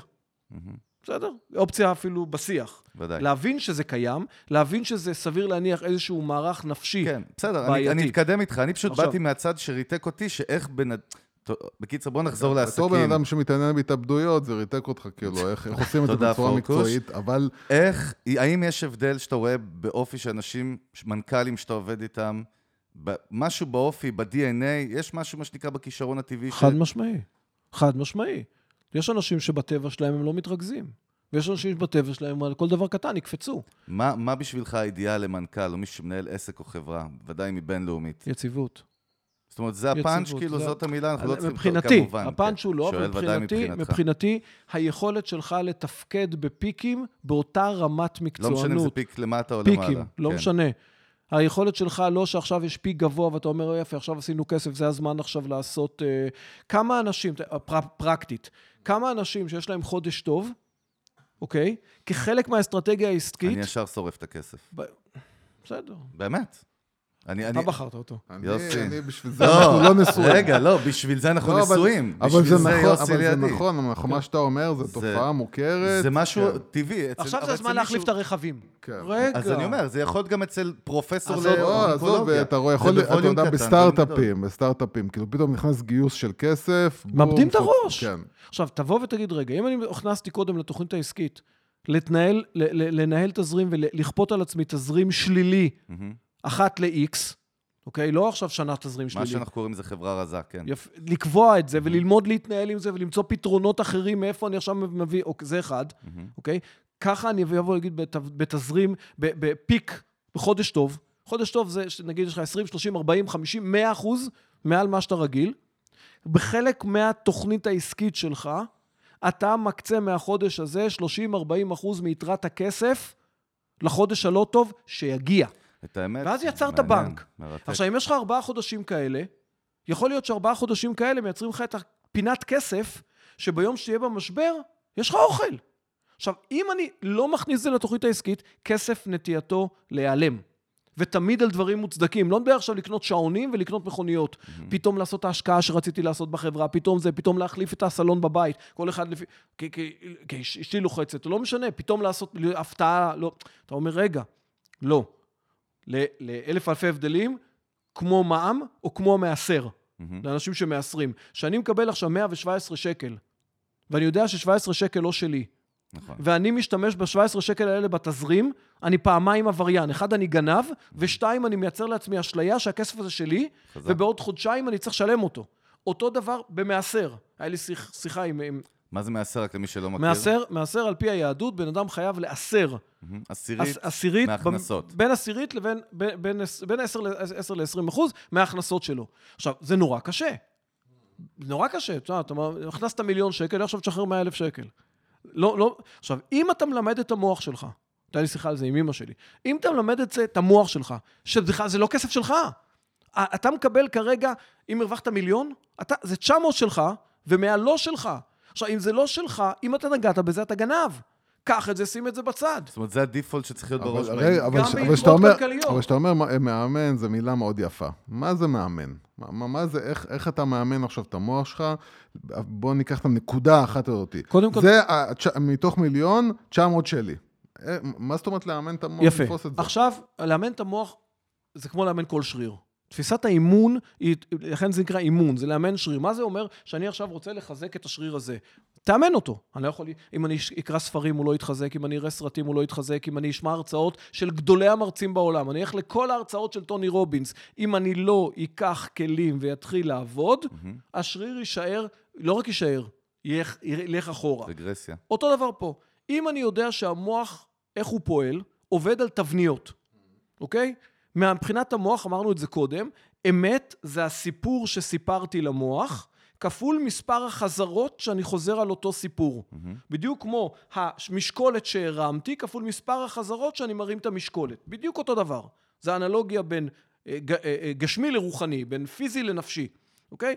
ואני בא ומספר לעצמי סיפור אחד. כל שקל שנכנס לי, 90 אגורות שלי. 10 אחוז, 90 אחוז. כן. לא, זה לא 90, זה 60 אגורות, אוקיי? התבלבלתי ב... כל עשרה שקלים, תשעה שקלים שלי. עכשיו, אני מתחיל ללמד את עצמי באופן קבוע. קיבלתי שקל ליד, זה שלי, כמה מתוך, שלך, מתוך זה? 90 אחוז שלך. אתה מקבל, קיבלת, מה- קיבלת, אה, אה, אה, נכנס- לך כסף אה, לחשבון, קיבלת מתנה. לא משנה, אני לא מדבר כרגע עכשיו על ההלכתית, אני מדבר על הרעיון האימוני. אוקיי? אני אה, מאמן את הילדה שלי במוח, היום באופן אוטומטי, שהיא מקבלת דמי כיס, אוטומטית היא מפרישה מהדמי כיס לקופה הצידה. לא מדבר הלכתית. היום כן. בכלל, היא לא. רבה, היא לא רבה עם זה. אבא, למה? אבא, לא, זה, עכשיו, באיזשהו מצב, מאוד טבעי לה. עכשיו, אוטומטית שהיא מקבלת, נגיד, מקבלת דמי כיס 200 שקל, אוקיי? היא מיידית, אבא תפרוט לי. עכשיו, לא כי היא צדיקה בלי קשר, לא רוצה לעשות לה עוול, אבל כן. זה לא הרעיון של הצדיקות, זה הרעיון של, היא לא נלחמת עם זה. יש לה את זה בדיפולט, כי לא? המוח מכיר, התוכנה קיימת. זה לא שלי. עכשיו, אם זה לא שלי, זה בדיוק כמו שאני אלך בסופר ולא אגנוב. למה אתה לא גונב? כי יש אם לא חוק תגדיר ואתה- את זה, לא, לא קשור. אם אתה לא תגדיר את זה גניבה, אתה תסתכל שאנשים ימשיכו לעמוד ולטעום חמוצים. נכון. זאת אומרת, אם, עובדתית. אם, אם כולם, אם, זה, אם בראש שלי זה מקובל, נכון. אז אני אקח מהגרעינים מה, האלה. מקובל יותר חזק מהחוק? כן, כן? כן. וואו. על המוח, כן. מעניין. על המוח, כן. למקרים מסוימים, למעט אם החוק שרף אותך. מהמם. אם נכווית מהחוק. כן. אז לא פעם הקביעה היא צורבת יותר, היא צורבת במוח איזושהי תודעה. אני חושב גם שבגלל זה מס הכנסה, אנחנו גם יודעים מהרבה חברים שלי בארצות הברית, שהם תמיד אומרים לי, עם מס הכנסה, על... you don't deal בארצות הברית. אוקיי. כי אתה יכול לגנוב שנים, אבל אם תופסים אותך פעם אחת, אתה גמור. אז זה מה אה, שמספרים, ומספרים, ומספרים, ומספרים, כן. ומספרים. המוח לומד את זה, נכון. והוא לא מתעסק. אז זה חלק מהאימון, דרך אגב, זה כמו שאתה האימון. אומר. זה גם- האימון. אז גם פרסום או חשיפה זה אימון איפשהו. לא, אני לא מתכוון פרסום כפרסום, אני מתכוון ב... אתה רוצה לאמן שאתה- את המוח על הצלחה? סתם לדוגמה. כמובן, שה- כולנו. יפה. יש נטייה, והיא טובה ואני בעדה, מהמם. אוקיי? למשל, להתחקות אחרי מצליחנים. להתחקות. ללמוד את סיפורי ההצלחה שלהם. כן. למרות שלרוב המצליחנים, אתה שומע שבאמצע יש גם איזה סיפור טרגי, ש... רוב המקרים, בסדר? טוני רובינס הוא הקלאסי. אבל לא משנה, יש כל מיני, ולא פעם, עוד פעם, אני לא, לא אנשים מודד אוהבים את זה. גורואים, עודד. גם אנשים, לא קשור. לא, לא, לא. מה גורואים? אני מדבר לא? באמת רעיונית. עכשיו סיפורי הצלחה של סיפורי אנשים. אז אני אנשים. אומר, אנשים אוהבים את הסיפורי הצלחה. להריץ אנשים כאלה, אני- יש סיבה מסוימת. אני, עם האנשים שאני עובד, אני תמיד בא ואומר, תלמד גם סיפורי נפילה. מהמם. אם אתה לומד סיפורי נפילה, תלמד גם סיפורי הצלחה, תהיה מאוזן. אנשים חייבים להיות מאוזנים, זה המפתח. אז זהו, אנחנו מדברים על זה שב ecosystem של ההייטק, של, לא ההייטק, של הסטארט-אפים עצמם, חוזרים על זה וחופרים על זה הרבה, אבל האחוז ששומעים עליהם שעשו אקזיט או גיוס זה ממש אחוז או פרומיל או פחות מאחוז. אבל הם בכותרות. 97-8 אחוז, בגלל זה המון יזמים מתרסקים, כי לא מלמדים אותם, מה שנקרא, את הבית ספר האמיתי של האסלינג של סטארט-אפ והדרך שהוא עובר. יפה. עכשיו, אחד. אחד הדברים זה לא לימדו אותי, דבר שני, לך תלמד. כלומר, היית מחכה אין שאלה... תירוצים, נכון, היום לא, יש חשיפה, יש תירוצים, זה לא רלוונטי. היום, יש, היום בעידן של היום, יש לך את היכולת להגיע כמעט לכל מידע על כל דבר. אתה בוחר מה ייכנס לך לראש. אז יפה, אבל לפי מה שאתה אומר, אני אנסה להתקיל אותך כן באיזשהו אופן, ואני אגיד לעצמי שאם אני עכשיו יזם ואני צריך לייצר לעצמי state of mind של מצליחן, אז אם אני אתחיל לשמוע את כל סיפורי הכישלון, זה יכול גם לרסק אותי, אני מעדיף להתעלות ולקבל את האנרגיה, אתה אחד- יודע. זה האיזון, קודם כל דיברנו אחד- על האיזון. לא, לא, אני בכ- אני מודע לזה, אני בכוונה, אני- אתה יודע. אחד, תודה שאתה מנסה להתקיל אותי. שתיים, אני לא לא אמרתי לי. ללמוד את כל סיפורי הכישלון, לא שמעת. המילה כל לא שמעת. המילה כל... לא, לא, אמרתי המילה- כל? אני אמרתי כל? כן, כן. אה, המילה אתם כל... תוקפים אותי אתה- חזק. לא, לא. שתי אנשים מאוד הפוכים זה ממני פה על מוקלט, תקשיב, השולחן. תקשיב, תקשיב. איזה כיף. אחת המילים הבעייתיות ביותר בדרך לצמוח נכון זה המילה כל. זה היה default אצלי, יוסי, זה מעניין. אני לא באתי פה לנתח אותך, זה יעלה לך הרבה כסף על נתת חשבונית. עקיצה. אבל לא, אני, לא, לא, באמת, אחד, כן. כן. המילה כל היא מילה קיצונית, מהמם, והיא מילה שקרית, ואנחנו משתמשים. בה המון. אה, אני לא יודע מה כל האנשים עושים, אני לא יודע מה כל הזמן קורה, אני לא יודע מה כולם אומרים. חזק. עכשיו, ברגע שאני מכניס את זה ל-state of mind, עוד פעם, state of mind שלי, המילה כל, המילה תמיד, המילה אף פעם, היא מילה שקרית, שברגע שהמוח משתמש בה, מבחינתי זאת המציאות. כל האנשים, תראה את כל זה, כל האנשים נכשלים, לא נכון. כל האנשים מצליחים, לא נכון. כולם תמיד מצליחים, לא נכון. המילה כל, המילה תמיד והמילה אף פעם לא יכולות להיות חלק מהמילים של בן אדם שרוצה לגדול מאוזן. וואלה, מעניין. זהו, עכשיו, איך באמת, איך באמת יוצרים את הדבר הזה שהוא באמת בינינו הכי חשוב, והוא דבר מאוד מאוד אה, גדול בהגדרה שלו, אבל ב, ב, באופן עקרוני, יש אה, איזה שהם כלים ליצור את האיזון הזה, לייצר איזון בחיים. אה, קודם כל יש כלים, והכלים בנושא של איזון בחיים זה ללמד אנשים, אנשים צריכים ללמוד, אוקיי? ללמוד זה אומר להשקיע זמן וכן, כסף, אוקיי? עכשיו אני אוציא את עצמי רגע מהמשוואה. אנשים לא משקיעים כסף בעצמם, הם משקיעים כסף, בהמון דברים ישקיעו כסף. חיצוני. אבל בעצמם, בפיתוח שלהם, ואם ישקיעו בפיתוח שלהם, ישקיעו בפיתוח שלהם הנראה. כלומר, חדר כושר. או או- מאמן אישי, או דרך מאמן- אגב. למה בן אדם לוקח מאמן אישי ולא חדר כושר? זה מעניין. מאמן אישי למה? אה, פיזי. בספורט, כן. פיזי. פרסטיג'. רוב האנשים זה הפרמטר. אני ברור, חושב, כן. עוד פעם, אני לא רוצה לזלזל. לא, אני שואל, סתם אוקיי? כן, מנסה תראה, להבין. יש כאלה שיקחו מאמן אישי כי הם מבינים שיש להם בעיה עם משמעת עצמית והם צריכים שוטר. מהמם, מעולה. אתה מזהה את החולשה שלך. מהמם. אתה בא ואומר, לא בא לי לעבוד על המשמעת העצמית. בא לי פשוט שמישהו יאמן אותי. אתה לא, מעניין, לא אמרת אני לא יכול לעבוד על המשמעת העצמית, אמרת לא בא לי. כן, כן. כי אין דבר כזה לא יכול לעבוד על המשמעת העצמית. אפשר, אנחנו חוזרים חזרה לחלק הראשון, כל תכונה אפשר לשפר. מהמם. להפוך מישהו שיש לו משמעת עצמית נמוכה, להשוות אותו למישהו שיש לו משמעת עצמית גבוהה, אי אפשר. אבל לקחת מישהו שיש לו תכונה, ולשפר לו את התכונה ביחס לעצמו, זה אין סוף. אין סוף. אז בן אדם בא ואומר, אני מבין שיש לי בעיה של משמעת עצמית, לא רוצה לעבוד על זה, לא בא לי. כן. אני, יש לי יכולת כלכלית, ואני רוצה לקחת לי שלוש פעמים בשבוע. בסדר, אפרופו outsource בעולם העסקי, מעולה. אני לא רוצה, אני יש לי פוקוס עסקי מסוים, אני מוציא את החולשות האלה ל outsource. מעולה. מי שמתמקצע בזה. מה האלטרנטיבה? אני, יש לי משמעת עצמית חלשה, אני לא יכול לעשות אימון כושר. יופי. ואז אתה תשב, הבטן שלך תגדל, הבריאות שלך תשתנה, ואתה תסביר את זה גם בצורה מאוד נכונה. אין לי משמעת עצמית. יש תירוץ. נו, אז הוא מה- אידיאלי. מה אני עושה? הוא אמר רגע, עכשיו מה רגע, אתה עושה? שנייה. קודם כל, להבין שאתה צריך לפנות זמן לעצמך. לעצמך, דקה, שתיים, שלוש, אם אתה רוצה לעשות את השינוי הזה. מה אני רוצה? כולם רוצים. תן לי את המגע, מג'יק טאץ'. אין פה מג'יק טאץ'. לצערי, בוא נגיד אחרת, לי אין מג'יק טאץ'. לא יודע, אם יש למישהו, אז אני אשמח ללמוד. לי אין מג'יק טאץ'. קודם כל, אתה צריך להגדיר אני רוצה. שתיים, להבין מה המשמעות שעומדת מאחורי שתי המילים האלה, אני רוצה. זה שתי מילים נורא מקסימות, אנשים חושבים שאם אני רוצה, זה כבר לא. מה זה אומר אני רוצה? מה המשמעות? אני רוצה להיות שחקן NBA, מעולה. למה? כי אני ארוויח מיליון דולר ואני אהיה ואני אהיה ואני אהיה מפורסם ואני אהיה כולם זה, יופי. מה המשמעות? המשמעות שאתה צריך עכשיו להסתובב בכל העולם? כן. המשמעות שאתה חותם עכשיו חוזה בקבוצה ואתה רכוש שלה? מה זה אומר?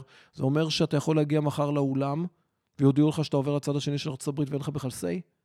תארוז את אשתך ואת הילדים וטוס עכשיו לצד שני של ארצות הברית למדינה נידחת כי עשינו עליך טרייד והחלפנו אותך, אתה מוכן להיות רכוש? אתה מוכן לקחת בחשבון ש-60% מהשנה אתה בטיסות? אתה מוכן לקחת בחשבון שאתה לא יכול לאכול משהו? אתה... אה, רגע, רגע, רגע, רגע, רגע, תן לי לחשוב על זה מחדש. אז גם פה, זה כמו, אתה יודע, חוזה של תוכנית טלוויזיה, ואתה מכיר את זה מהצד כן. של החוזים, נכון? יש את כל הסעיפים הקטנים האלה שאתה שאתה לא קורא לה- אותם, שאתה לא קורא גרוע. אותם, נכון. אבל, אבל, אה, אבל, ואז כן, נבוא להגיד, אוקיי, אתה רוצה? בוא נבין מה, מה המשמעות של אני רוצה. ואחר כך תגיד לי אם אתה רוצה. האם ברור לך שאתה צריך לפנות שעה ביום? האם בשעה ביום הזאת אתה מתנתק מהטלפון ואתה כל כולך שם? האם ברור לך שזה יעלה לך 5,000 שקל, 1,000 שקל, 100 שקל? האם ברור לך? האם יש לך תקציב לזה? אתה אל תצא לדרך אם אין לך את התקציב, כי התקציב הוא חלק מהעניין. אה, אבל אני אעשה את זה לבד. לא, אתה לא יכול לעשות את זה לבד. למה אתה לא יכול לעשות את זה לבד? כי אין מה לעשות. אה, אה, בן אדם לא יכול לעבוד על עצמו. גם אני, שאני צריך עזרה, עודד, שאני מאומן ומיומן, אוקיי? אני הולך למישהו חיצוני שיעזור לי. הדפוס. האנושי שברגע שאתה צריך להשקיע בעצמך, מעצמך, אני אעצור. ולכן אני רוצה לא רלוונטי. אז אני הולך רגע איתך, יוסי, צעד אחד קדימה. כן, אנחנו גם, דרך אגב, לא שמתי לב, אבל אנחנו כבר שעה מדברים. צריך לצאת לפרסומות? אה, לא, לא פרסומות, אבל בדרך כלל הפרקים שלנו, אתה יודע, אנחנו משתדלים לשמור איזשהו עכשיו, מתי בלנס. שתעצור אותי. לא, ודאי, אנחנו בינתיים לא עוצרים, אבל נתחיל להתכנס לסיום. אין בעיה. סליחה על אני החפירה. עורך- לא, אני עורך מנומס, אני עונה ששואלים. אני מרגיש לחוץ שאתה לחוץ, כי אני יודע שאתה, לא, לא, לא. יש לך טלפונים מכל העולם. ברוך השם. הכל אנחנו, יש בסדר. לנו אז זה סתם נוירוטיות זמן, יש לנו זמן, יש לנו זמן. אין בעיה. מה שאני אומר זה ככה, אחד, להחליט שאתה רוצה. שתיים, אחרי שהחלטת שאתה רוצה, להבין את המשמעויות. אנשים רוצים ואומרים להם, אתה יכול להשיג, והם מתחברים לאיזה סיסמה, אתה יכול להשיג את מה שאתה רוצה, כן. לפני שאתה יוצא לדרך. קח אתה רוצה, תבין מה זה אומר. I believe I can fly. מה, בסדר, זכותך. תנסה לעשות את זה רק מקומה ראשונה. אבל, אבל השאלה היא, אוקיי, מה המשמעויות? לנסות להבין באמת את המשמעות, מה, זה, צ- מה מצריך ממני. אחרי שאתה מבין את המשמעות, תעשה בחינה מחדש אם אני רוצה.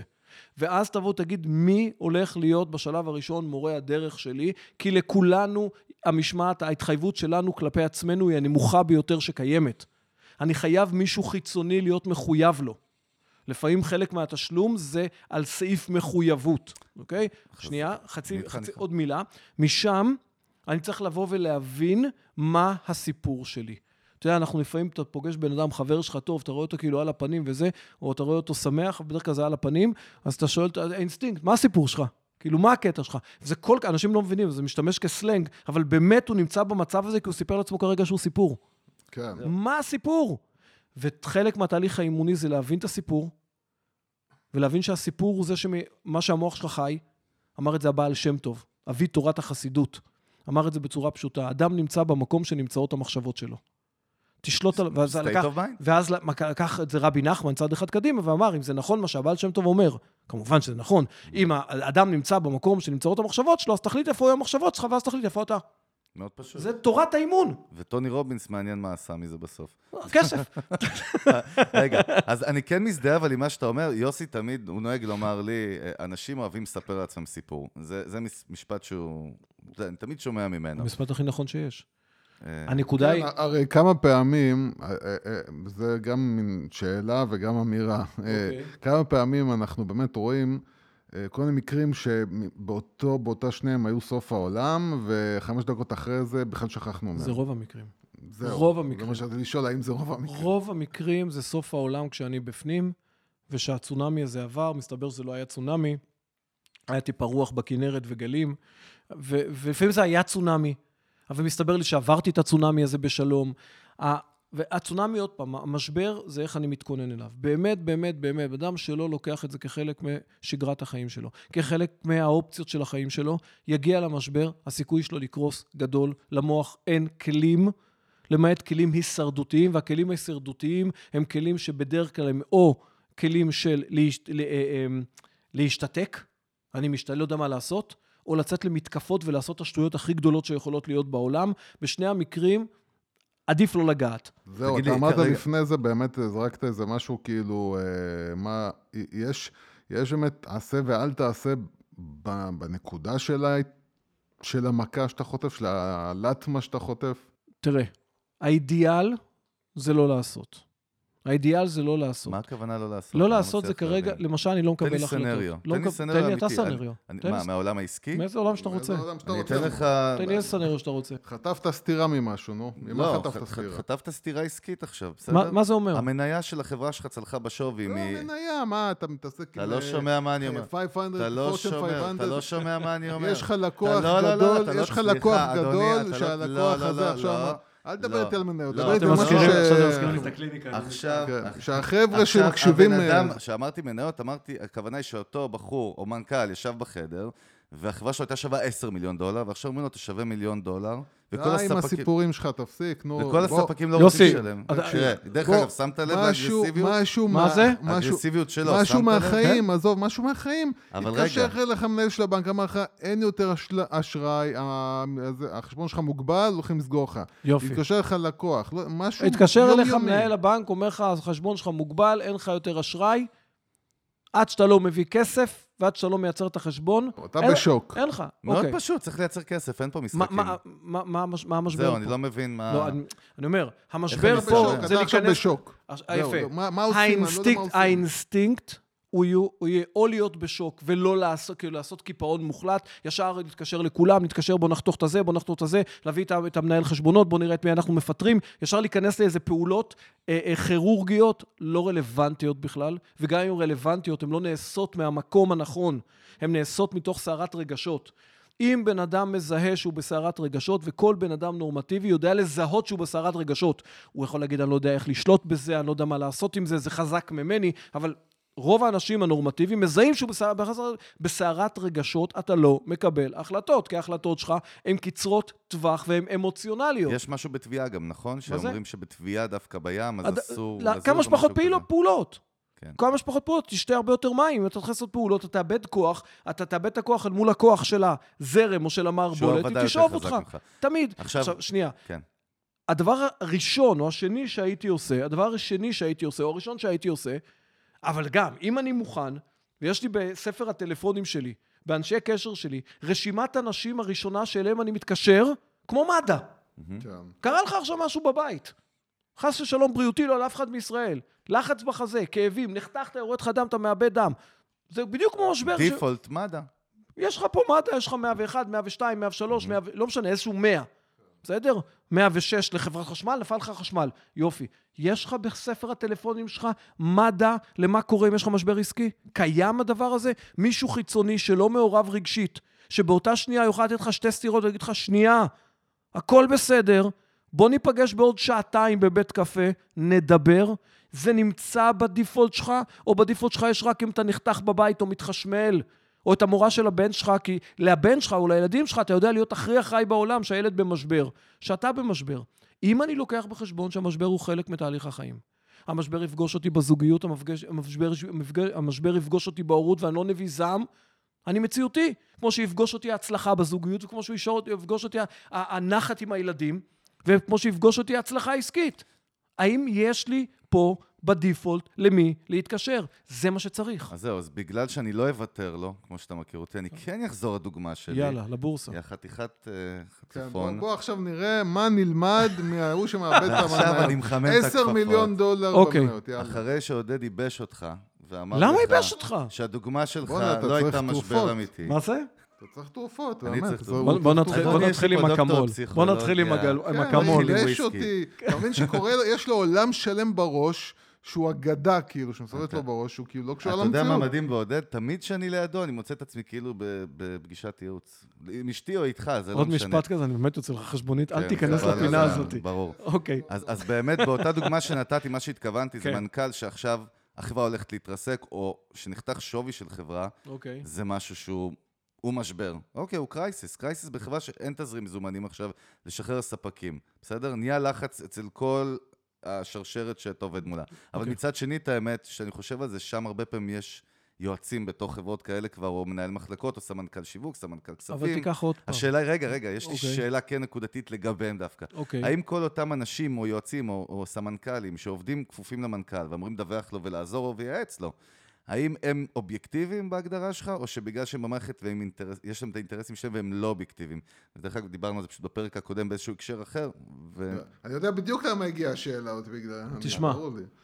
אין ספק שכל מי שמעורב, פחות אובייקטיבי, מהמם. עכשיו זה סקאלה, אתה יודע, פחות אובייקטיבי ממישהו שהוא חיצוני. עובדתית. עובדתית. אותי הביאו פעם לחברה, לצורך העניין, כאיש שיווק, בראש, בכובע השיווקי, כן. אמרו לי, תקשיב, יש לנו פה עכשיו איזה קמפיין שיווקי שצריך להרים, אנחנו רוצים שתעבוד, תהיה כ supervision על אנשי השיווק שלנו. ואיפה... אה, שהם in-house. יש להם אינהאוס אנשי שיווק, כן. מחלקת שיווק, שכל אחד מהם טוב ממני בארבע דרגות. חד משמעי, אני אומר לך, באחריות, Mm-hmm. לא מהצטנעות, טוב ממני בארבע דרגות, כל אחד מהאנשים שם מכיר אותם אישית. מהמם. מה הערך מוסף שלי? הערך מוסף שלי יהיה אובייקטיביות? העין החיצונית.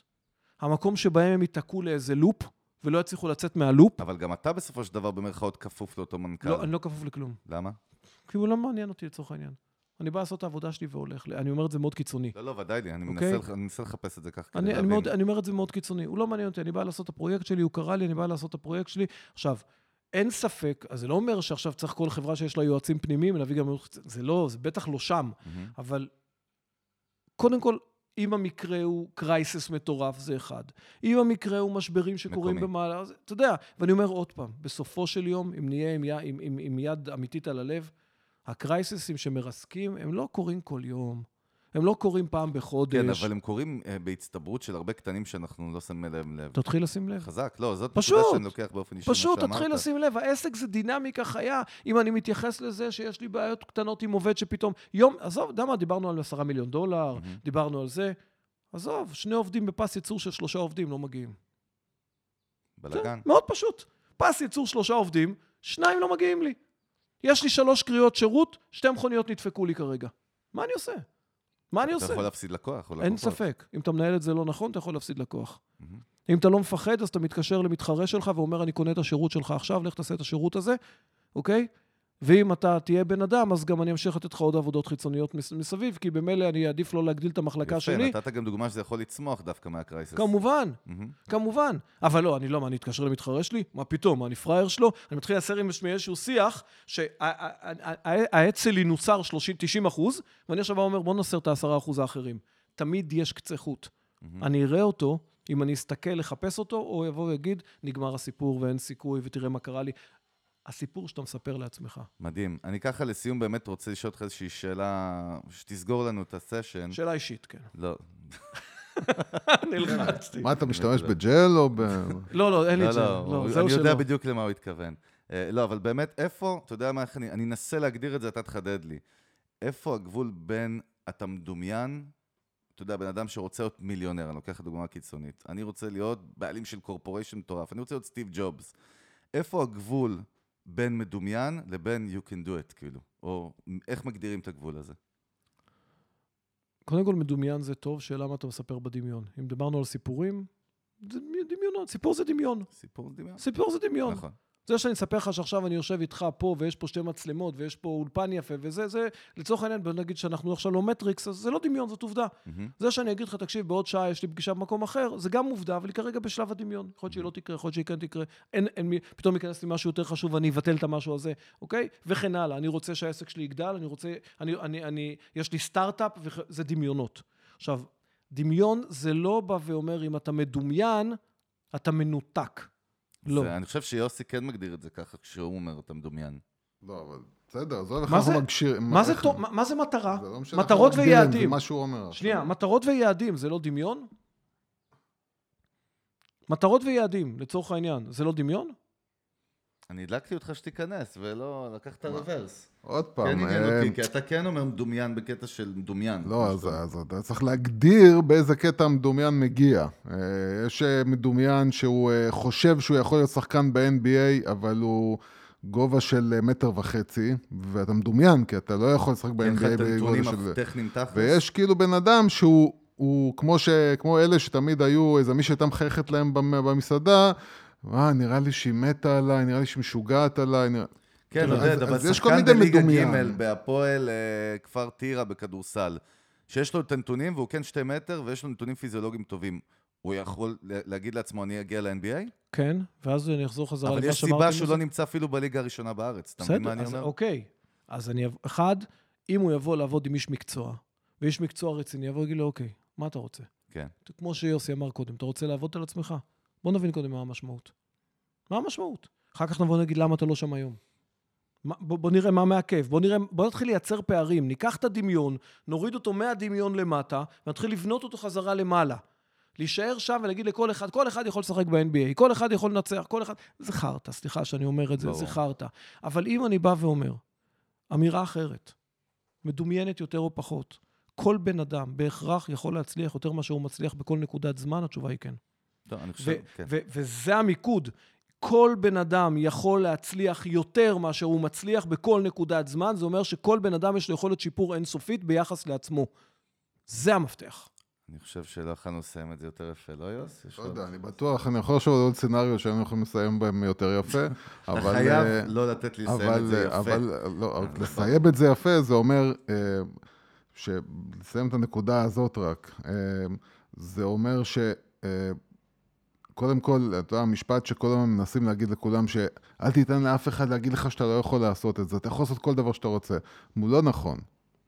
אל תיתן לאף אחד להגיד לך כל הזמן, אני, אני, אני גם את המשפט הזה אעשה כאילו, לו. אתה יודע, כל אחד, אומרים לך, המנטורים, או לא יודע מה, שמנסים לעודד אותך ואומרים לך, תקשיב, אל תיתן לאף אחד להוריד אותך. למטה ולהגיד לך שאתה לא מסוגל, אתה מסוגל, אתה מסוגל לעשות כל מה שאתה רוצה. זה לא באמת שבן אדם, כל מה שבא לו הוא מסוגל לעשות, או... אני, אני אנפץ את הבועה הזאת ואני מסכים איתך לגמרי. לא כל בן אדם מסוגל לעשות כל מה שבא לו, אבל כל בן אדם מסוגל לעשות הרבה יותר מאשר הוא עושה. אני חושב שזה דיוק מפליא, שהוא מפרק הרבה מנטורים במרכאות שאני קורא להם, דרך אגב, שהם חיים על הוא זה. מפרק הרבה אשליות שמפרקות אנשים. עס- עסקים, אנשים, נכון, חיות. אז, אז אתה יודע, אז אני לא ניכנס לזה, אבל אז בן לא אדם צריך ניכנס לזה לבדוק. אבל. בן אדם צריך לבדוק אז טוב, טוב, טוב, אם הוא רוצה ללכת, אפילו בעסקים. לא כל בן אדם שרוצה לפתוח עסק, או לנהל, או, או להיות יזם, באמת אה, יכול להגיע לשם. מתאים לו, זה לא מתאים לו אולי. זה, נכון. זה, דרך אגב, נכון. נכון, זה, זה אולי, זה אולי שידור אבל אחר, יוס, אבל נכון. רואים, אבל אנחנו רואים את זה אצלנו, אנחנו- היה לנו פרק בעצמנו על איך בוחרים שותפים למיזם, ויש קטע שלכל אחד יש את הסקילסט שלו, ביחד השלם גדול מסך בוא, על הקו. באופן פשוט, אני מאוד אוהב, לצורך העניין, תיאורטית, שירה. נגיד. זה אומר שאני יכול להיות זמר, זה אומר שאני אהיה זמר מצליח, זה אומר, עזוב רגע את הטכנולוגיה שאפשר לעשות הכל שלי, כל קול אפשרי. ברמה, ברמה המזוככת. האם, האם אני יכול להשתפר בשירה שלי? כן. כן. האם אני אקח פיתוח קול, אני אשתפר? כן. האם אני אמלא את. קיסריה? לא. יפה. יכול להיות שאני אמלא את קיסריה כמרצה, אבל לא כזמר. מה זה אומר? אז אם מישהו יבוא ויספר לי, יודע, אתה יכול להיות זמר, לא משנה מה הקול שלך ואיך אתה נראה, ו, ו, ו, ו, ו, אז אם אני ברמת ייאוש גבוהה, או שיש לא- לאותו שאמר את זה. כושר שכנוע מטורף, כריזמה פסיכית, אה, בסדר. אני בהצלחה. חושב שלא פחות מרמזנו, ואת האמת, זה הייתי מביא את עודד לפרק שאנחנו מתכננים בקרוב, אבל זה כבר סיפור אחר. על מנטורים ויועצים, ומה באמת, איפה האמת ואיפה השקר שם, אבל אה, חברים, אנחנו באמת נתכנס לסיכום. לי באופן אישי היה כמו תמיד מרתק איתך, עודד. אה, יוסי, אתה רוצה איזה משפט סיום? תודה רבה.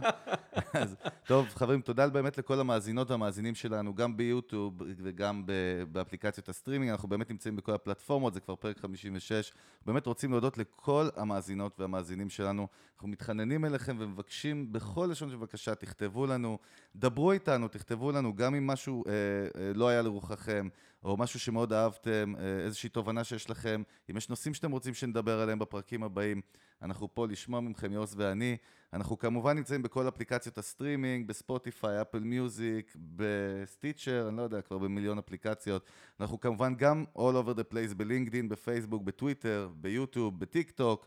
אה, איפה עוד, יוס? נראה לי ש... כן, מספיק, לא? לכל מקום, ותודה באמת לדוקטור... באמת, כמובן, אה, תודה לדוקטור עודד קרבצ'יק. חבר'ה, אתם גם יכולים לעקוב תודה אחריו. ו- לכם. ואם מעניין אתכם לראות את התכנים של עודד, יש לך כבר אתר חדש? מה יש? כרגע פייסבוק, אוקיי, דוקטור עודד קרבצ'יק בפייסבוק. אינסטגרם, דוקטור עודד קרבצ'יק באינסטגרם. כן, רק כן. אל תיבהלו, כי תדעו שהוא אה, בחיים הפרטיים שלו גם נותן הרצאות ותכנים ביהדות, אז אה, אז אל תיבהלו אם תראו אותו פתאום נותן... אה, והוא דומה לריצ'רד גיר. עוד משהו שאתה כן. רוצה להוסיף? כן. יאללה, עודד, תודה רבה. נתראה בקרוב, היה אחלה פרק. ביי ביי. ביי.